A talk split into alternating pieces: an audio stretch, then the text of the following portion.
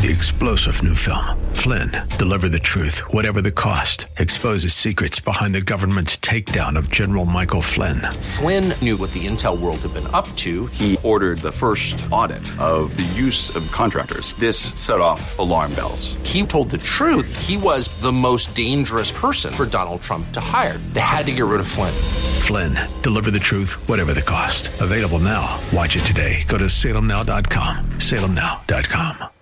Welcome back. Friday, May 19th, 2023. We made it through another week. We're almost there. I am Seth Leibsohn. The phone number 602-508-0960. Got my producer David Dahl wearing a coat and well, uh, wearing a coat. And I couldn't say tie, but man, you look fancy. Got my uh, got Bill rocking the Magnum PI over here uh, to my right. I uh, in thinking about our topic of the apathetic times we live in, I wanted to conclude our week with a thought as it relates to the importance of memory and history. Bear with me a moment. Yesterday, Pamela Paul at the New York Times wrote the following quote, It would seem impossible to forget or minimize the Cultural Revolution in China, which lasted from 1966 to 1976 resulted in an estimated 1.6 million to 2 million deaths and scarred a generation and its descendants. The movement, which under Mao Zedong's leadership sought to purge Chinese society of all remaining non communist elements, upended nearly every hallowed institution and custom. Teachers in schools long held in esteem were denounced. Books were burned and banned, museums ransacked, private art collections destroyed, intellectuals were tortured. But in China, a country where information is often suppressed and history is constantly rewritten, witness recent government censorship of COVID research and the obscuring of Hong Kong's British colonial past in new school textbooks. The memory of the Cultural Revolution risks being forgotten, sanitized, and abused to the detriment of the nation's future. Close quote.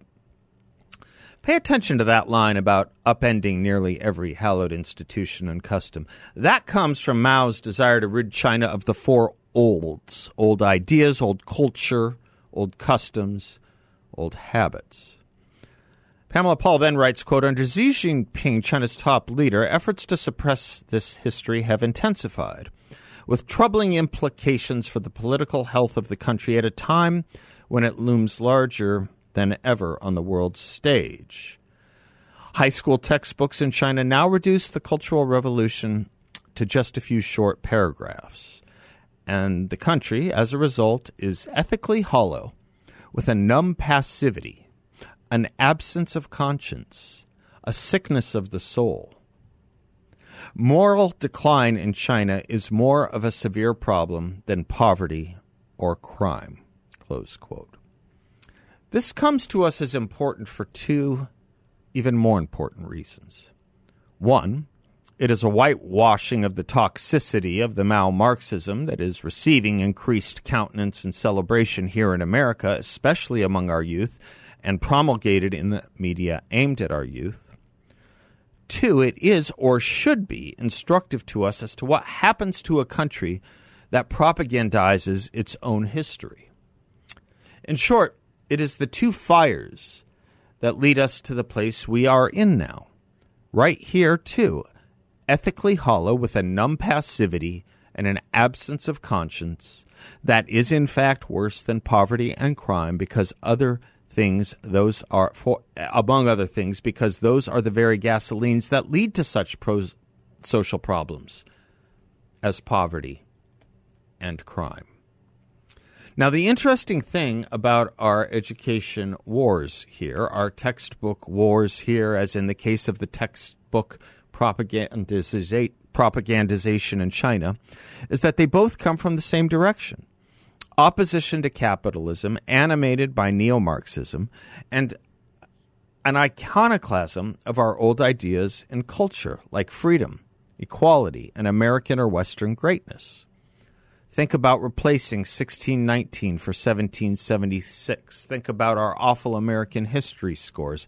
Think about the aggressive antagonism toward rooting out critical race theory in our history books in our elementary and high schools.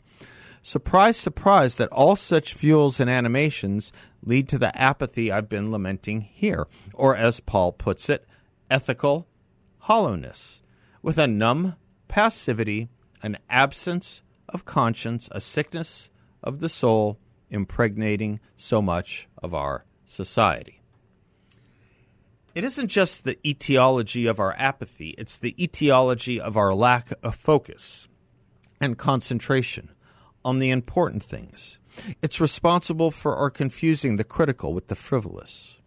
That, after all, is what a sober society dedicated to appreciating its history should be, and in the past has been able to do. In the introduction to his history textbook on America, Bill McClay writes, quote, For the human animal, meaning is not a luxury. It is a necessity. Without it, we perish.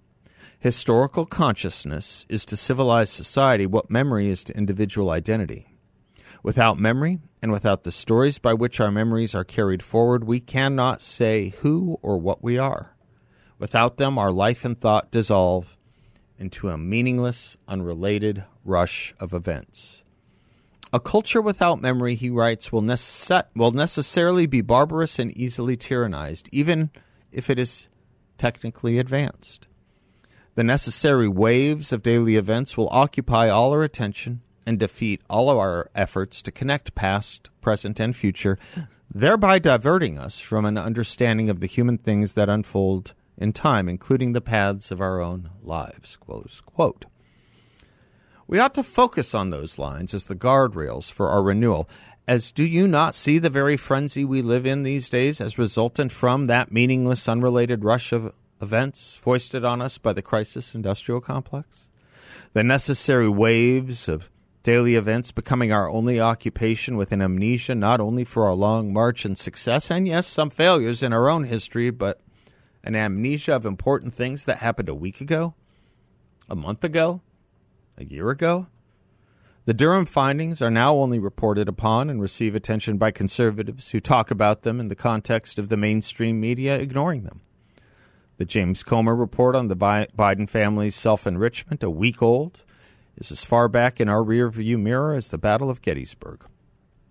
The Biden classified documents, nowhere a story. The mask and vaccine studies, deep sixth. The COVID mitigations, downwash, gone.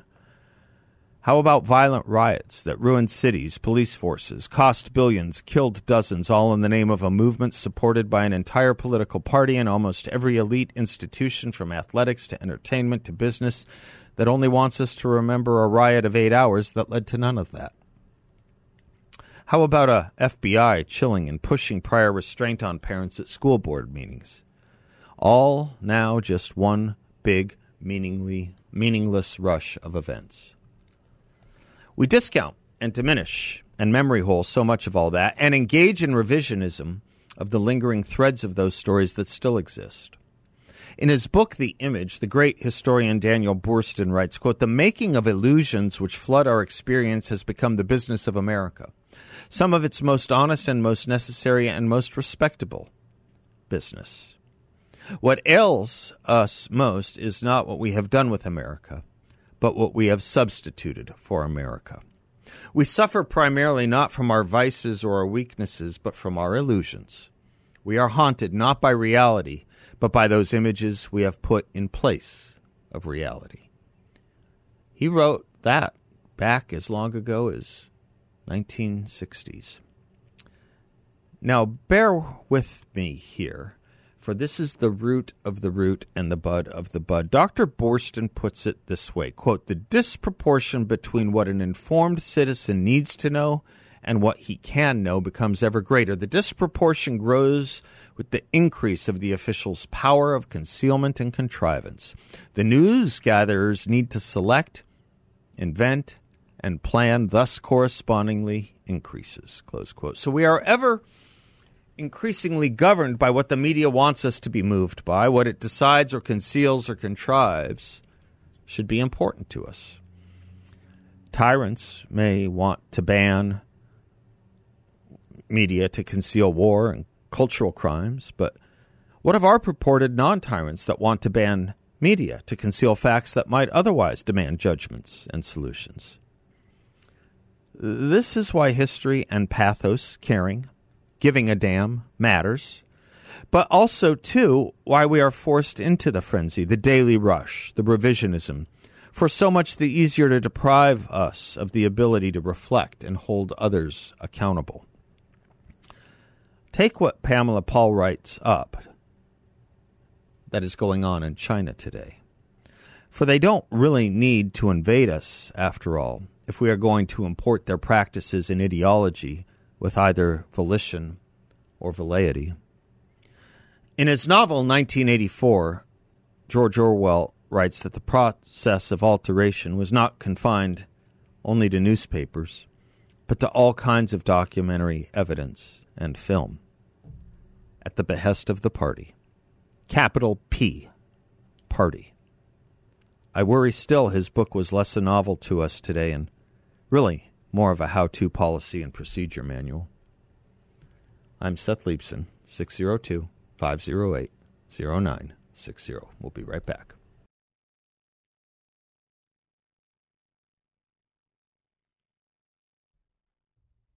Think about our economy here bank failures, stock market volatility, inflation. Not really transitory anymore, is it? And possibly even a recession on the horizon. YRefy has an investment in a portfolio with a high fixed rate of return not correlated to the stock market or the Federal Reserve. An investment where you can turn your monthly income in or off, on or off. You can compound it, whatever you like, with no loss of principal if you need your money back at any time. This is a cir- secure collateralized portfolio that delivers an up to 10.25% rate of return. YRefy is local. I encourage you to stop by their offices in Scottsdale Road in the 101. I've been there. And I can tell you, you won't get any kind of sales pitch, and no one's going to ask you to sign a thing. When you meet with the team at YRefy, you'll see why I like them so much and trust them so much, and that you can too. YRefy is a due diligence firm where you can earn up to a 10.25% rate of return. That's right, a 10.25% fixed rate of return. Check them out at investyrefy.com. It's invest, the letter Y, then refy.com, or call them at 888 YRefy 34. Rob is in surprise. Hello, Rob.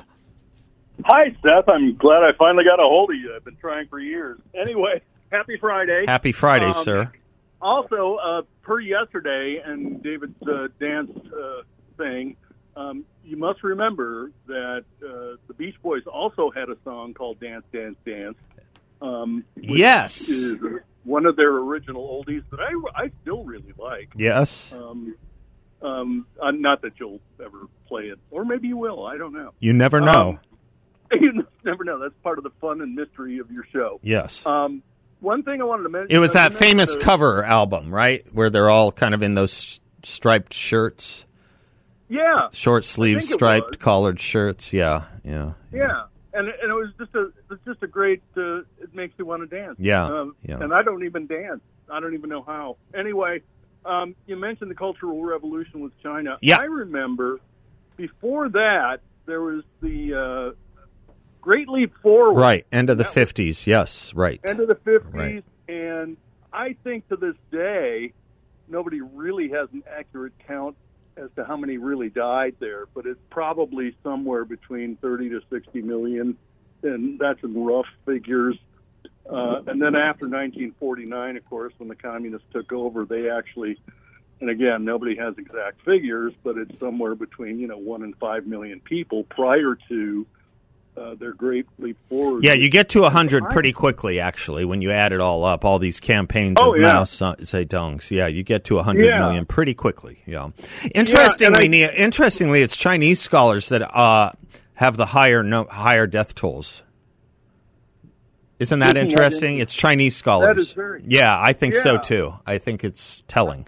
And I yeah, and I I think you know that's something. Again, I'm sure they they're not teaching this in American schools. No. I'm sure. No, Maybe- they're not. Maybe not even in universities, but I think that's something worth uh, telling is to just how many poor Chinese were murdered uh, under communism since 1949, and the biggest chunk had to do with the uh, the Great Leap Forward, which had to do with uh, a famine, which I believe had to do with trying China trying to use the Soviet model of industrialization, uh, you know, and that didn't quite work out so well. They were trying to do too many things too fast. Well, it was an engineered famine, and it was animated in part, Yes. as I remember reading about it. I, it was animated in part by um, Mao Zedong's concern that the Soviet Union was becoming too liberal in seeing, as he was, Khrushchev's denunciation of Stalin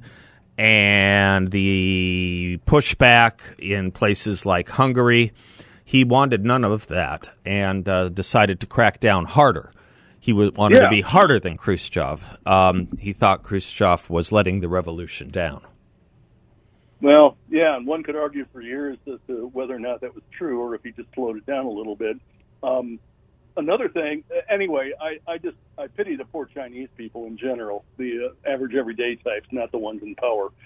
Um, I remember Plato had once even mentioned not so much China, but just uh, one of the penalties of refusing to participate in politics is that you end up being governed by your inferiors Mm. and nothing nothing could be further from the truth. I think as today, um, Marxism, as exemplified by Leninism, was built on the principle that everything is political, including uh, dismantling the family structure and brainwashing the kids, you know, from preschool on up. And Lenin even said, "Give me four years to teach the kids, and the seeds I have sown will never be uprooted."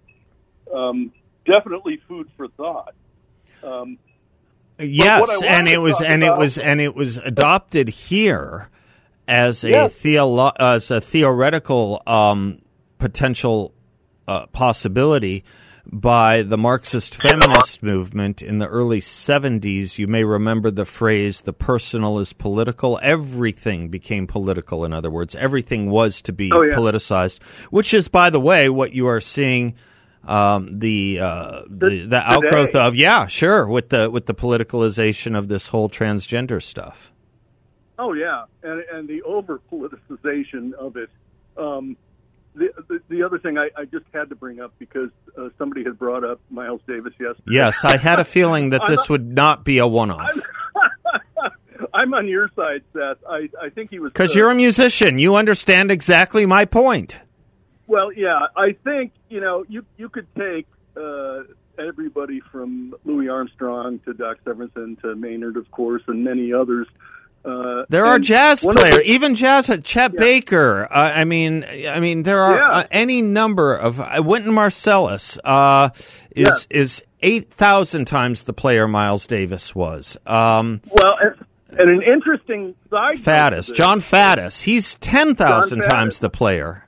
Yeah. Yeah, and he, he played with Buddy too. One now, what? Uh, speaking of drummers, one of my favorites, Tony Williams, actually got hired by Miles Davis when Tony was about 17 years old, hmm and and uh, was playing in I think they called his uh, Miles the second great quintet or something like that. Uh huh. But what, what's even more fascinating is when we finally got to Bitches Brew, um, uh, Tony Williams wasn't on it, but Tony had mentioned to Miles once, he said, Why don't you practice?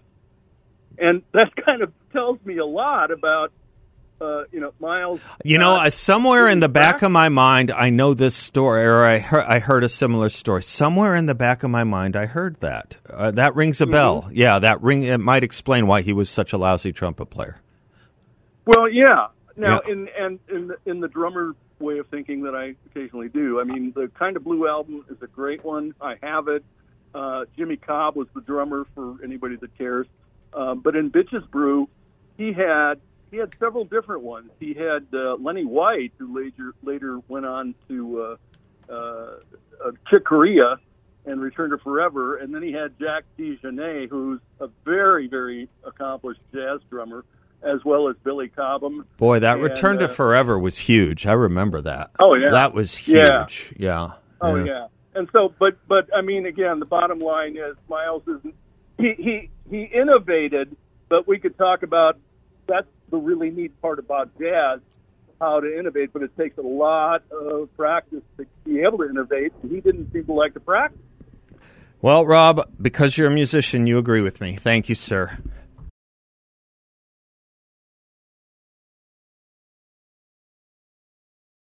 India, Brazil, Saudi Arabia, Russia, China are all conducting international trade in local currencies, not the U.S. dollar.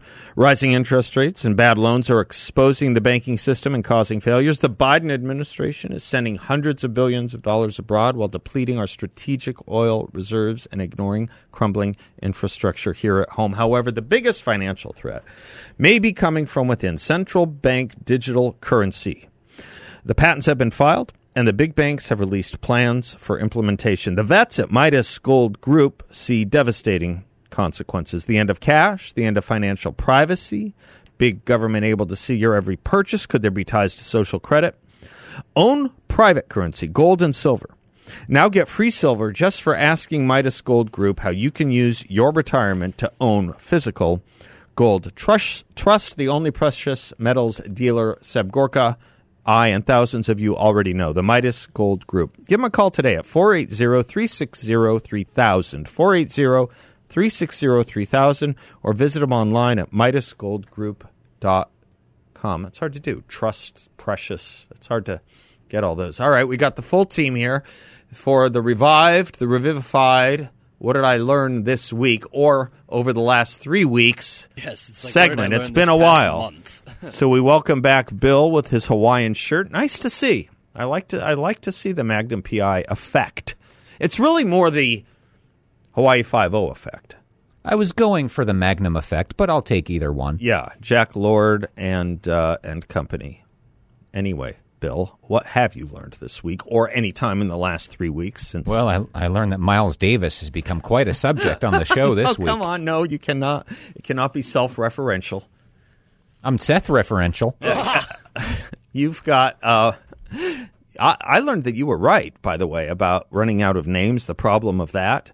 James Comer, James Comey, people who are named too closely to one another, Jimmy Oh, yeah. Fallon, and all that sort of thing. That we've become less invented. Mike Gallagher, there's the congressman, there's the radio host. It turned into a problem this week. I heard a prominent national radio host use the name James Comey when he meant James Comer. Mm, that's so what it is. It, that was what you were pointing out. You said it was about to happen. Do you see what happens, Larry? Yes, this is what happens. Is this all we have from you? Do we have more? You know, so you experienced Jim Brown died. Yeah, that's that's a big death in the sports world. Absolutely, one of the greatest athletes of all time, not just greatest running backs of all time. I met him once through. Did ya? Yeah, once uh, with Jack. He was doing something with Jack Kemp, which would make sense.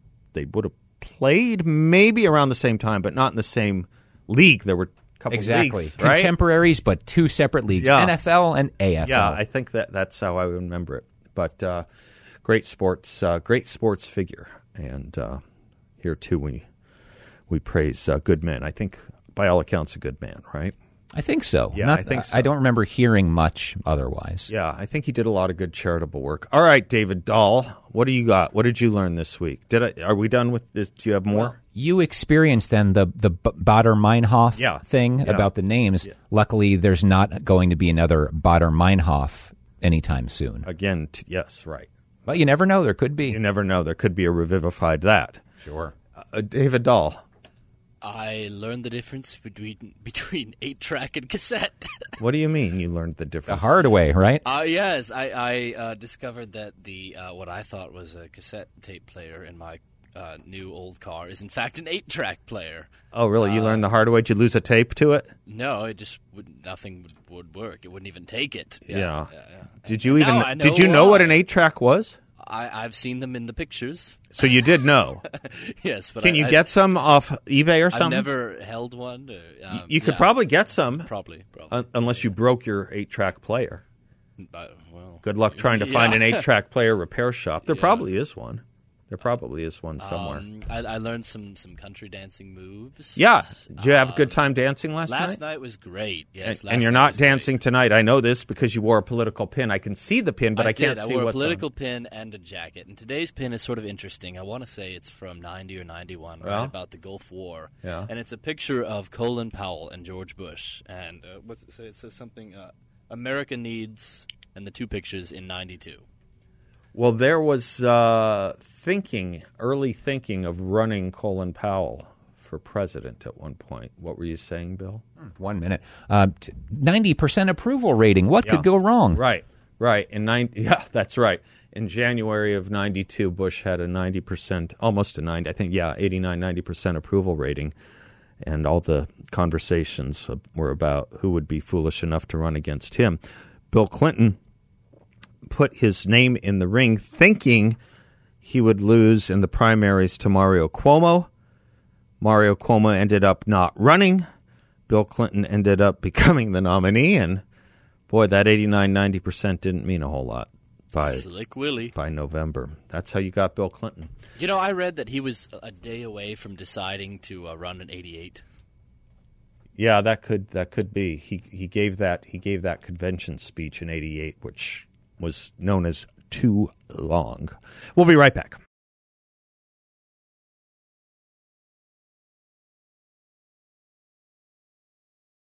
Welcome back to the Seth Leibsohn Show. It is a privilege, an honor, and a delight to welcome back to the show Representative Debbie Lesko. Congresswoman Lesko represents, proudly represents Arizona's 8th Congressional District. Did a great uh, press conference uh, earlier this week to reintroduce the Women's Bill of Rights, standing with a lot of stalwarts, including folks from the Independent Women's Forum and Riley Gaines. Representative Lesko, welcome back. Thanks for having me back, and it's great to be back in Arizona. I flew in last night from D.C. Oh, good, good, good, good. Uh, it's nice to have you. Things felt a little more common sense around here. I was trying to figure out why. We have Debbie Lesko in town. That's why.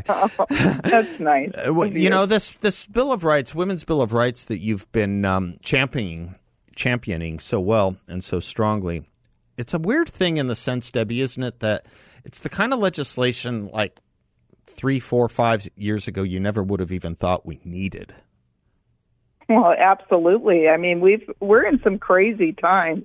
The the Democrats and the radical left are trying to push through all kinds of radical ideas, and uh, you know I'm trying to stop them. And one of the ways that I'm trying to stop them is by inter- reintroducing the Women's Bill of Rights, because as you know, um, the Supreme Court justice couldn't even answer the definition of what a woman is when asked and people seem to be confused. And so it's very important uh, that this bill gets passed because it defines what a woman is and what a man is in federal law. And it, seems like we need that because now there's some courts out there that have bad rulings that they don't seem to uh, know what the definition of sex is. So basically, what my bill does is for the purposes of federal law, a person's sex means his or her biological sex, either male or female, at birth. And for purposes of federal law, addressing sex, the terms woman and girl refer, refer to human females, and the terms man and boy refu- refer to human males. And like you said, it's a sad day indeed that we actually need this bill, but we do.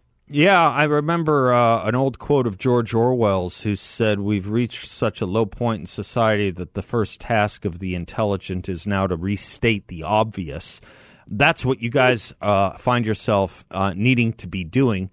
Uh, let me put out a website, womensbillofrights.com, womensbillofrights.com. Anyone in the listening audience can, and I would urge them to sign it. It would be nice to get uh, tens and tens and tens of thousands, hundreds of thousands of names signed on to this, Debbie, to help uh, help you guys out. What do you say, by the way, Debbie Lesko? What do you say to people um, on the other uh, side of this issue? uh, Which is odd. I mean, but there are people on the other side of this issue. That's why you don't get a lot of Democrats supporting you, uh, if any. But by the way, yeah, let me ask you that, if any. Do you get any Democrats supporting you on this?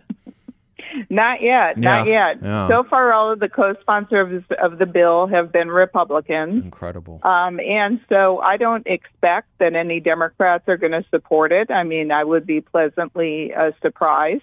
If they do, but they have gone so radical. This is not the old Democrat Party. This is in the last few years, they have just been pushing through the most radical stuff. I mean, think about it yesterday. Not only this issue, but yesterday in the U.S. House of Representatives, Republicans passed a bill that supports police and is against defunding the police, and 117 Democrats voted against it. Incredible. Like who votes? You know, I just don't understand it's, that. It's, just you know, and and I don't understand when you have Riley Gaines, who has been swimming since she was two years old and training, and she she's in you know the NCAA swim tournament, and then you have a male, Lia Thomas, who competes against her. They tie, and who do they give? Who does the NCAA give the uh, trophy to?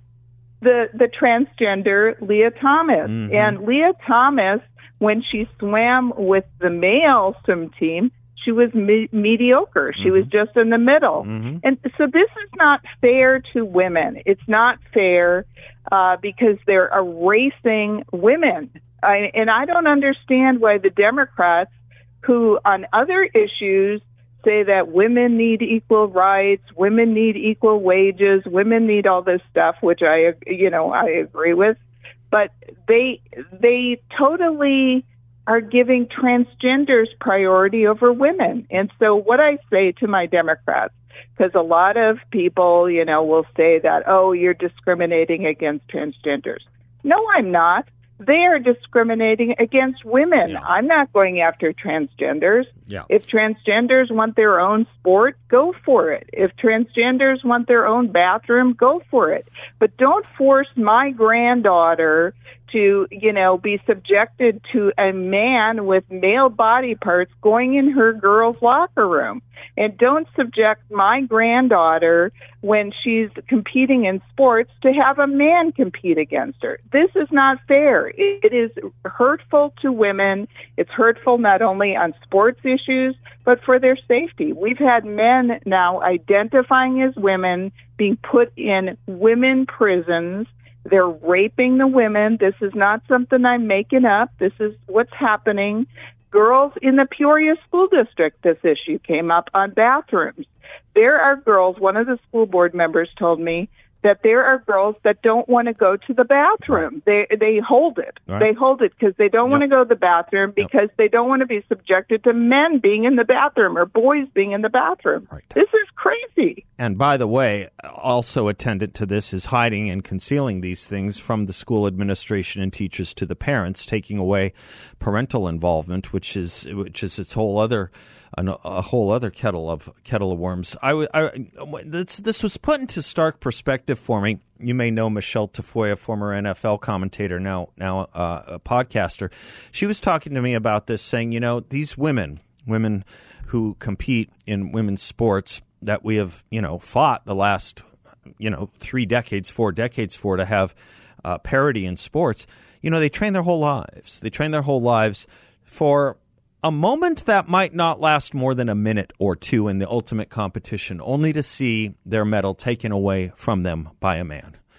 And it, you know that that just really puts it in really sharp relief, Debbie. Um, and I, I, you It know, does. it's it's it's an incredible thing, and to watch, you know, former spokesmen for women's sports like the female soccer players cave on this issue um, just shows you what grip the left has on so many people because it's it's it's it's the most common sense thing in the world. As I say, something I wish we wouldn't have to do, but I'm really glad you're doing it.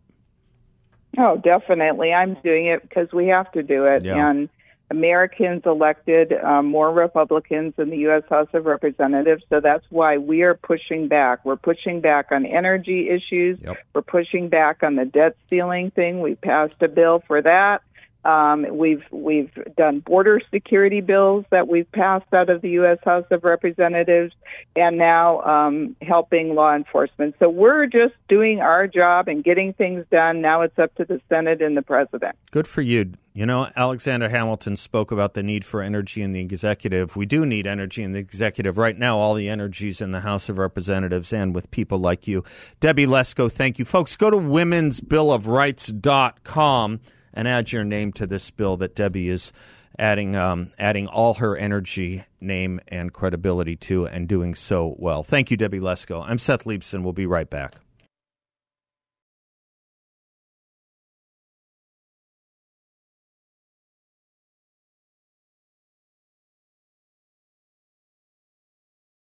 Welcome back to the Seth Leibsohn Show. Did you know Joe Biden was in Japan? With all the news going on, you'd think covering of the president there. Who's covering the president anymore? Uh, John Hinderaker reports Joe Biden is attending a G7 meeting in Hiroshima. I haven't noticed that the event has made much news, with one exception people are commenting on Biden's decrepitude. The New York Post writes a confused looking President Biden had to be gently guided by Japanese leader Fumio Kishida on Friday before tripping and almost falling down some stairs. The oldest ever U.S. president looked confused as First Lady Jill Biden led him by the hand to meet his Japanese counterpart and his wife for a photo op in Hiroshima ahead of the Group of Seven summit there. After shaking Kishida's hand, Biden, 80, turned his attention to the prime minister's 58 year old wife, Fumio Kishida, bizarrely bending over with clenched fists as if in a boxer's pose, before also shaking her hand. Kishida, the prime minister, 65, then began leading the U.S. dignitaries to prearranged spots to pose for photos, eventually jumping in to politely guide Biden to his place as the president shuffled slowly over and looked at the ground in clear confusion as to where he was supposed to stand. We'll figure it out, the First Lady joked as she and their hosts patiently waited for the aging commander in chief to work out where he should stand. Um, I don't even. I, I, mean, you can't you can't avoid G7 summits um, at this point as president. But my gosh, I, I you know, my gosh, I, I, I don't know what to say. This is part of the Daniel Boorstin image point I was making. I was quoting from earlier today.